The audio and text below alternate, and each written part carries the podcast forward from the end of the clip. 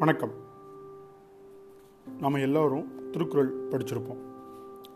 School டைமில் ஒரு மனப்பாட பகுதி. நானும் அப்படி தான் வந்து படித்தேன் இப்போ டிஎன்பிஎஸ்சி வந்து அவங்களுடைய பாடத்திட்டத்தை ரெண்டாயிரத்தி பத்தொம்போதில் மாற்றினாங்க. அப்படி மாற்றும்போது அந்த பாடத்திட்டத்தில் திருக்குறளுக்கான பாடத்திட்ட தலைப்பு கொடுக்கும்போது திருக்குறள் ஓர் சமயச்சார்பற்ற இலக்கியம். அன்றாட வாழ்வில் திருக்குறள். இது மாதிரி தலைப்புகளில் அவங்க பாடத்திட்டத்தை கொடுத்தாங்க. ஏன்னா நம்மளை பொறுத்த வரைக்கும் எப்போதுமே திருக்குறள் அப்படின்னாலே அது ஒரு மனப்பாட பகுதி. நமக்கு திருக்குறள் தெரிஞ்சாலும் அதனுடைய பொருளை ஆழமாக கற்றுக்கோம் அப்படின்னா கண்டிப்பாக கிடையாது. இது மட்டும் இல்லாமல் திருக்குறளுக்கான பெருமையை மட்டும் நம்ம வந்து எப்போவுமே எடுத்துப்போம். சரியா? திருக்குறள் வந்து ஒரு உலக பொதுமறை. உலகத்தில் இருக்கக்கூடிய எல்லாருக்கும் வந்து ஒரு பொதுவான நூல். அதில் எந்த விதமான மாற்று கருத்தும் கிடையாது. ரெண்டாயிரம் வருஷத்துக்கு முன்னாடி வள்ளுவர் திருக்குறளை இயற்றி இருந்தாலும் அவர் சொல்லக்கூடிய கருத்துக்கள் அவர் இரண்டடியில் சொன்ன கருத்துக்கள் இன்றைய இருபத்தி ஓராம் நூற்றாண்டிற்கும் பொருந்தக்கூடியது. சில விஷயங்களை பார்க்கலாம். தொட்டனை தூரும் மணற்கேணி மாந்தர்க்கு கற்றனை தூரும் அறிவு. தொட்டனை தூரும் மணற்கேணி மாந்தர்க்கு கற்றனை தூரும் அறிவு. இது என்ன நான் படிக்காத குரலா? இது எங்கே போனாலும் இருக்குது. பஸ் ஸ்டா பஸ் ஸ்டாண்டில் போனால் பஸ் ஸ்டாண்டில் எழுதியிருக்காங்க. பஸ்ஸுக்குள்ளே போனால் கவர்மெண்ட் பஸ்ஸில் எழுதியிருக்காங்க.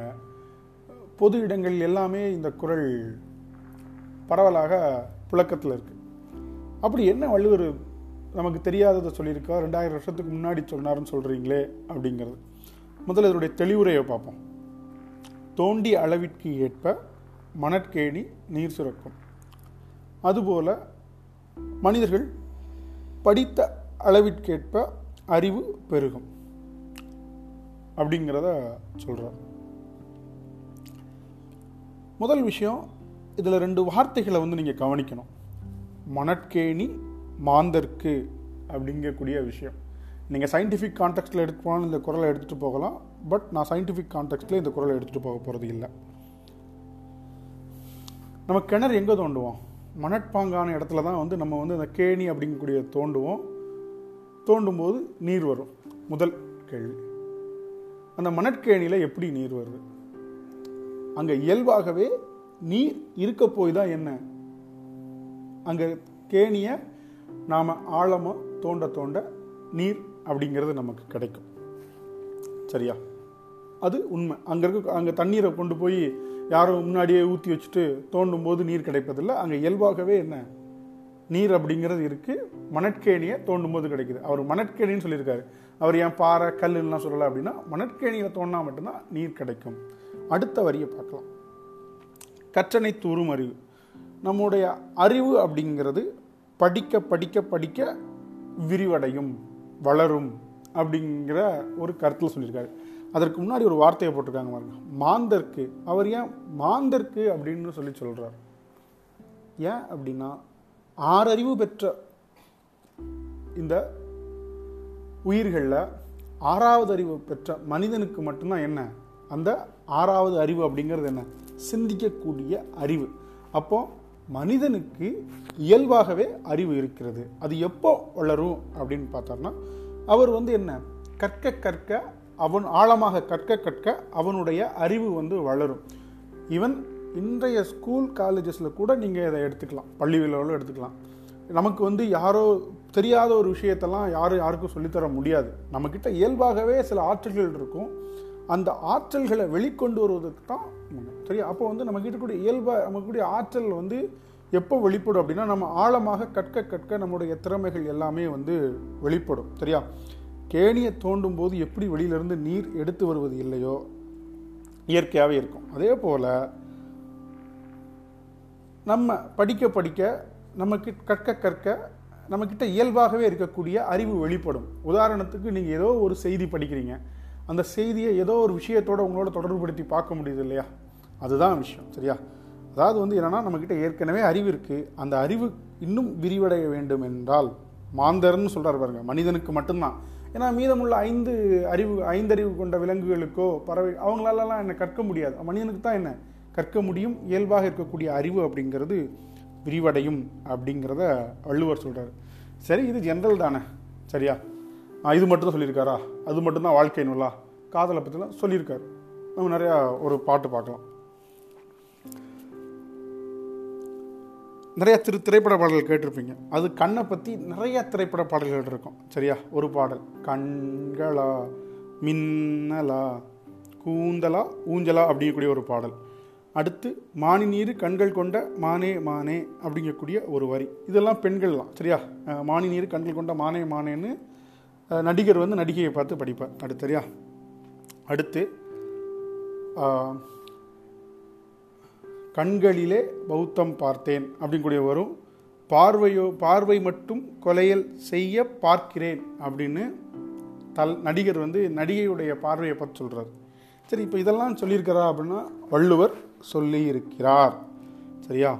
கூற்றமோ கண்ணோ பிணையோ மடவரல் நோக்கம் இம்மூன்றும் உடைத்து. கூற்றமோ கண்ணோ பிணையோ மடவரல் நோக்கம் இம்மூன்றும் உடைத்து. நல்லா பாருங்கள் அவர் பார்வையை சொல்லியிருக்காரு கண்ணில் சொல்லியிருக்காரு. இப்போ நீங்கள் இன்னும் கூட எடுத்துக்கலாம். காதலியுடைய இல்லை பெண்களுடைய பார்வை அப்படிங்கிறது எப்போதுமே என்ன? மூன்று விதமாக இருக்கும்.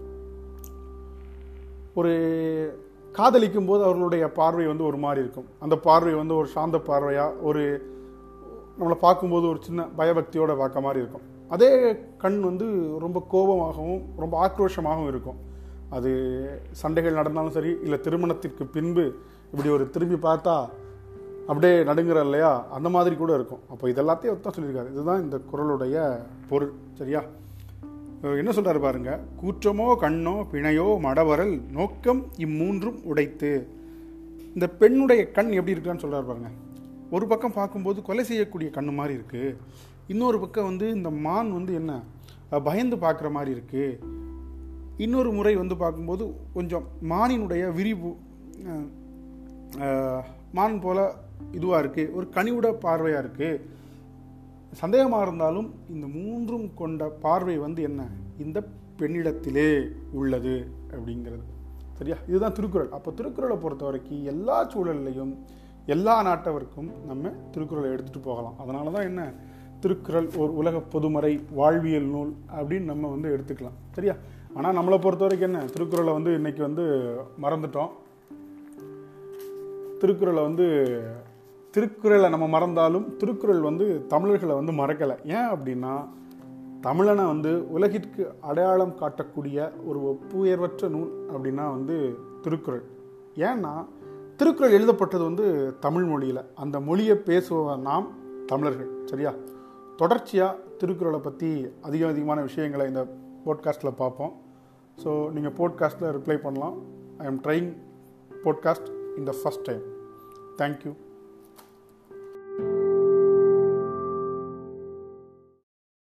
வணக்கம். எல்லோரும் தவம் இருக்கிறீங்க. டிஎன்பிஎஸ்சி தேர்வில் வெற்றி பெறணும் அப்படிங்கக்கூடிய தவம். ஏன்னா இப்போ நிலமை அப்படி தான் இருக்குது ஏன்னா தவம் செய்யக்கூடிய ஒவ்வொரு நாளையும் கடத்துவது எவ்வளவு கடினமோ அதே போல் இப்போ நம்ம கேட்குறவங்களுக்கு பதில் சொல்லி முடியாது. இன்னொன்று நம்மளுமே வந்து மனதளவில் வந்து ரொம்ப ஒரு தளர்ந்து போயிருக்கக்கூடிய சூழல். அது இயல்பாக எல்லாருக்குமே இருக்கிறது. எல்லாருமே கேட்கக்கூடிய கேள்வி கால்ஃபர் எப்போ வரும்? கண்டிப்பாக வரும்.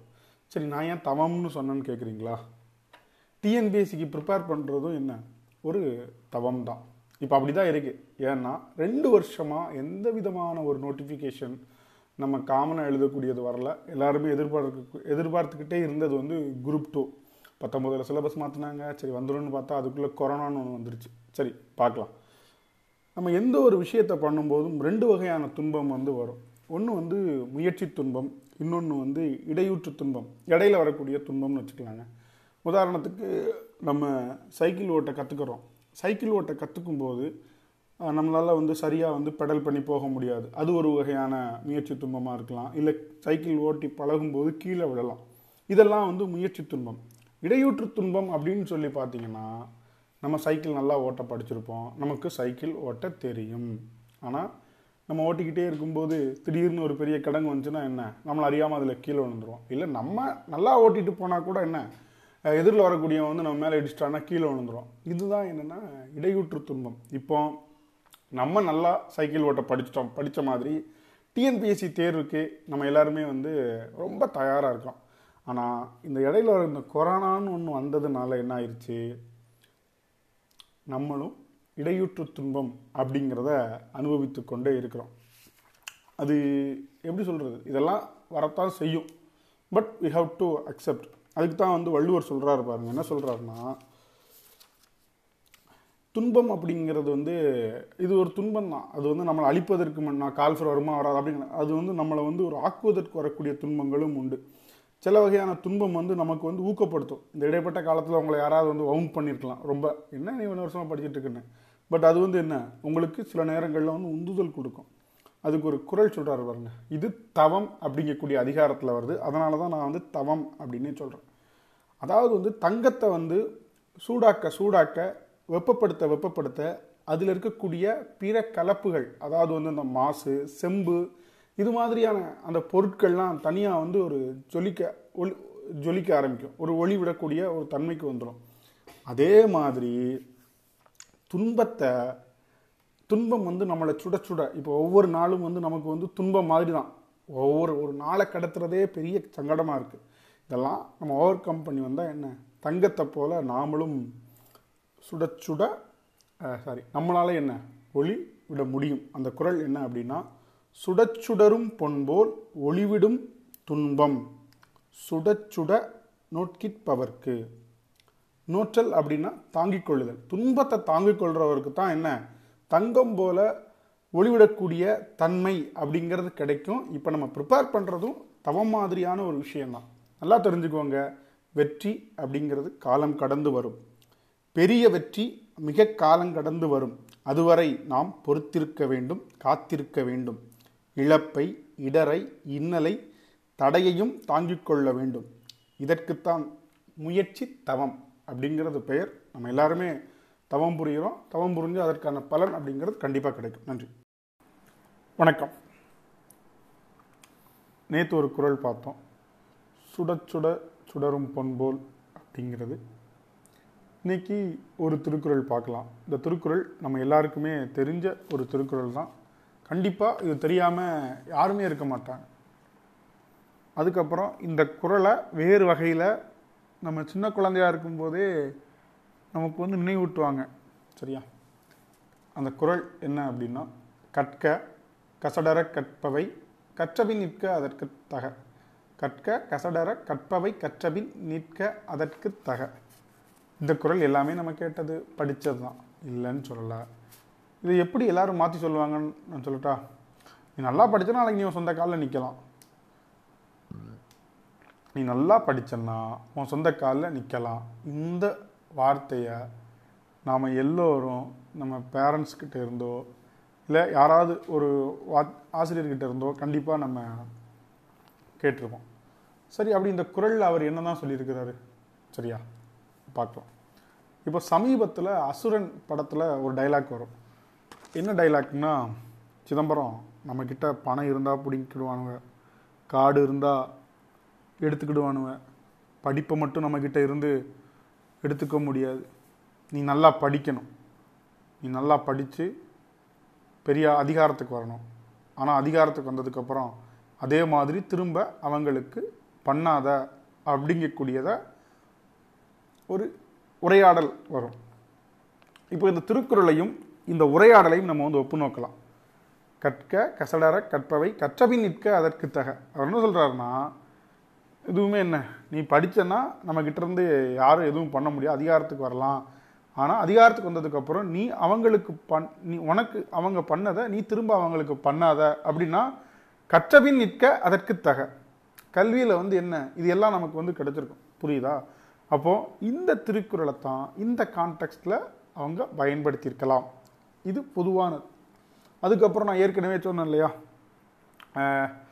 நீ ஒழுங்காக படித்தா உன் காலில் நிற்ப அப்படிங்க. சரி இதனுடைய தெளிவுரை பார்க்கலாம். இதனுடைய தெளிவுரையை பொறுத்த வரைக்கும் கற்க கற்க வேண்டியவற்றை க பழுதில்லாமல் கற்றோம் அப்படின்னா அதன்படி நடக்க வேணும் அப்படிங்கிறது தான் பொதுவாக திருக்குறள் உரைநூல்கள் எல்லாமே.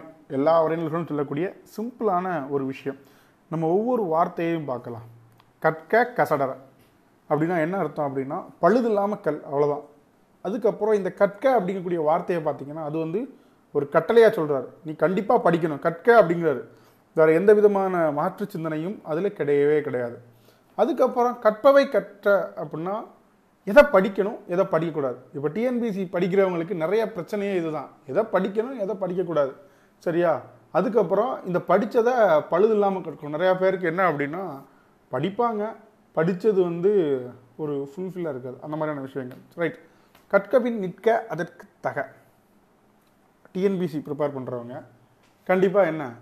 நீங்கள் இந்த மாதிரி நல்லா படிச்சீங்க கசடரை கற்று எதெல்லாம் படிக்கணுமோ அது தக்கன படித்து கற்றபின் நிற்க அதற்கு தகனா நிற்க அப்படின்னா நீங்கள் தேர்வில் வெற்றி பெறுறது தேர்வில் வெற்றி பெற்றால் என்ன? உங்களுடைய சொந்த காலில் நிற்க முடியுமா? கண்டிப்பாக முடியும். அதைத்தான் வந்து வள்ளுவர் இந்த குரலில் வந்து சொல்லியிருக்கிறார். பட் இன்னொரு விஷயத்தை வந்து நம்ம நல்லா பார்த்துக்கணும். சரியா? கற்க நிற்க அப்படின்னா நிற்க அப்படின்னா அதுவும் ஒரு கட்டளை சொல் நிற்றல். நம்ம தனித்து சுயமாக நிற்க முடியும் அப்படிங்கிறது தான். எப்போ அப்படின்னா நம்ம தெளிவாக படித்தோம் அப்படின்னா. அதுதான் கற்க கசடர கற்பவை கற்றபின் நிற்க அதற்கு தக. சரி. இப்போ கற்க நிற்க. இந்த ரெண்டு வார்த்தை முடியுது பாருங்க. க. தமிழில் வியங்கோல் வினைமுற்று படித்தவங்களுக்கு தெரியும். இது வந்து என்ன? ஒரு ஏவல் இல்லை கட்டளை பொருளிலே வரும். குறிப்பாக இது காலம் காட்டாது. கடந்த காலம் நிகழ்காலம் எதிர்காலம் இந்த எதையுமே வந்து என்ன? காட்டவே காட்டாது. அப்போது இந்த கருத்து எப்போதுமே பொருந்தக்கூடியது. அதனால் நம்ம கசடர கற்று அதற்கு தகு தகுந்த மாதிரி நம்மளால் நிற்க இயலும். ஓகே. நம்ம போட்காஸ்ட் அப்படிங்கிறது இப்போ ஸ்போட்டிஃபை கூகுள் போட்காஸ்ட் எல்லா போட்காஸ்ட்லையும் இருக்குது நீங்கள் ஐஹெச்எம் அகாடமி அடித்து நீங்கள் வந்து ஃபாலோ பண்ணிக்கலாம். சரியா? தேங்க்யூ தொடர்ச்சியாக கரண்ட் அஃபேர்ஸ் முதற்கொண்டு இந்த மாதிரி பார்க்கலாம்.